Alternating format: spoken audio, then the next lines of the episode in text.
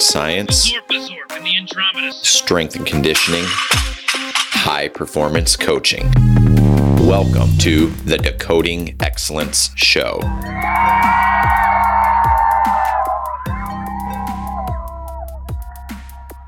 Hey, everybody, this is your host, Adam Ringler, and welcome to the Decoding Excellence Show Monday Minutes. It is a brief five to 10 minute episode where we are catching up on everything that is happening in our industry things we're reading, things we're checking out, things that we are experimenting with, exploring.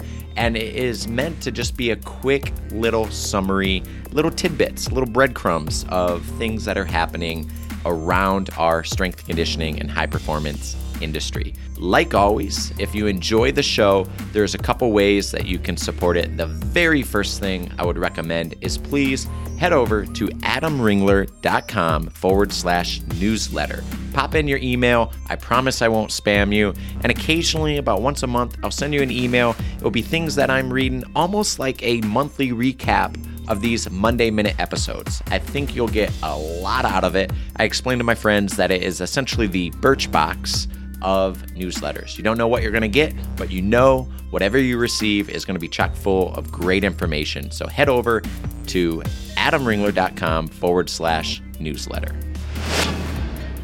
Hey, everybody, welcome to the Monday Minutes. I'm your host, Adam Ringler, and today we're going to do something a little bit different. Every week after I make a publication, I usually get flooded with Twitter or Instagram DMs asking some very specific questions about whatever we're talking about. Most of the times they are relevant to sports science or performance sciences. And I thought rather than just discussing maybe a, the latest trends in our industry, we take a moment to address one question that I get from the audience every single week. So, what I did was I went out and asked uh, some of my favorite people in the world to ask some of these user submitted, audience submitted questions. And I'll take the remainder of the Monday Minutes time and try to provide some answers and provide some clarity and uh, just flesh out some of the details for every question that I receive. So, without further ado, here is my good friend, Coach Strider Blackburn, head coach, strength conditioning, Newman University. Hey, everybody. This is Strider Blackburn, head strength conditioning coach from Newman University. I'm joining the Decoding Excellence show today to read some audience submitted questions. All right, Adam, first question we got here. What metrics do you look at when evaluating performance on force plates? Strider, man, thanks for reading this audience question. I could probably go on and on talking about what we do from a force plate standpoint. I look at the utilization of force plates in a dualistic manner, right? The first way that we can use it is to audit our training process. So we can look at our athletes actually generating greater absolute outputs, peak power, for instance, or rate of power development, or um, load exploder drive, if you're familiar with Sparta Science's uh, force plates and their software system. The second way that I utilize force plates are to assess the neuromuscular readiness or the readiness to train for our student athletes. So, are things like rate of power uh, development decreasing um, significantly or enough to warrant some necessary intervention? Uh, some of the other, you know, qu- uh, parameters that the force plates spit out, whether it is RPD 0 to 50 milliseconds, RPD 50 to 100 milliseconds, look at things like stiffness or the eccentric to propulsive uh, ratios. But nonetheless, what's most important, I think, with utilization of force plates is that there are nearly hundreds of different ways of slicing and dicing this force trace. So, what might be important for me might be very different for you. Uh, what I might look at for you know a jumping dominant sport like basketball might be something that you you don't care about for ice hockey or you know track and field or your um, discus throwers or things like that. So context is very much key for whatever population that you're looking at. In addition to that, there's some things that we do as well, right? I first came here and I started out with using a counter movement jump with no arm swing because I thought that would be a, a much more uh, valid way of determining the lower body kinematics of uh, of the jump. Right, it would be more sensitive to changes uh, because there wouldn't be an influence of arm swing mechanics. Then I realized that context is key. Our basketball athletes, our volleyball athletes want to utilize their arm swing in it. Yes, it makes the, the, the data a little bit more noisy, but it's also a movement pattern that is very familiar for them. So what we ended up doing was okay, we're going to continue to go through our warm up protocol and we'll continue to go through our, our, um, our submax jumps and essentially our force plate testing protocol. But we're now going to allow a counter movement jump with arm swing. So that's another key uh, parameter that we've we've changed over the course of uh, of our time is utilizing arm swing on most of our jumps. Uh, we also do a number of different jumps. We do upwards from three to six different uh, counter movement jumps. And we get a little bit of a fatigue index as well.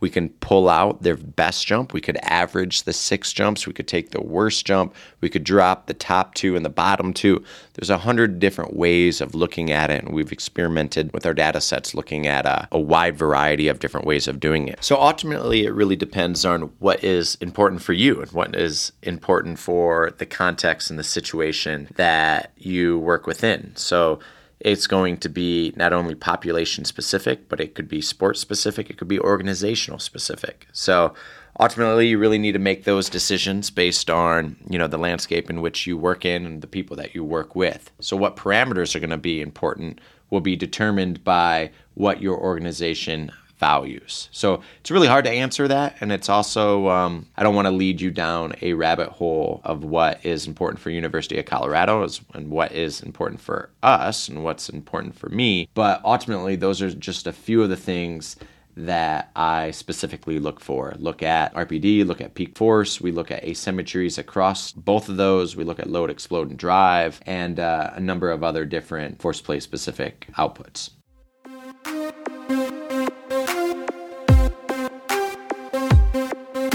Hey, everybody, thanks for tuning in to this Monday Minutes show. I hope you took something away from it. And as always, there's a number of different ways that you can support the show, right? The first thing is I have a monthly newsletter that goes out. It is located at adamringler.com forward slash newsletter.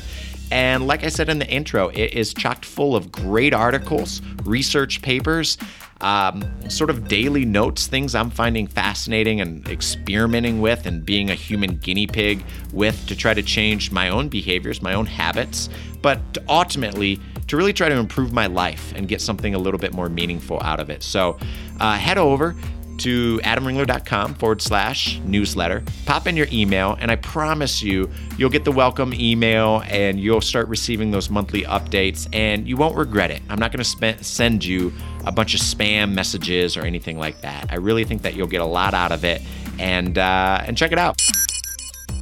I get questions every single time we publish either an article or the latest update to the Decoding Excellence show. And the question I often receive is how do I support this show? Well, we have a new way that the audience and the crowd and everybody else here can support the Decoding Excellence show.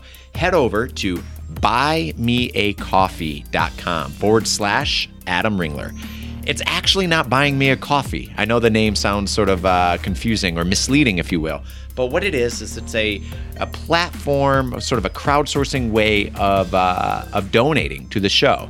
And the idea is that you would donate a coffee, right? $5, $4, or whatever, to the Decoding Excellence show. And what we do with this is we turn the proceeds directly over to supporting the hosting of the Decoding Excellence show on whether it's on Spotify or on Simplecast or iTunes and elsewhere. And it, it supports the hosting fees for our website and the Decoding Excellence uh, Decoding Excellence show. So if you want to support the show, you can buy me a coffee. You can buy seven coffees. You buy yourself a coffee. Otherwise, please head over, check it out. It is buymeacoffee.com forward slash Adam Ringler. I'll include it in the show notes. And as always, thank you for supporting the Decoding Excellence show.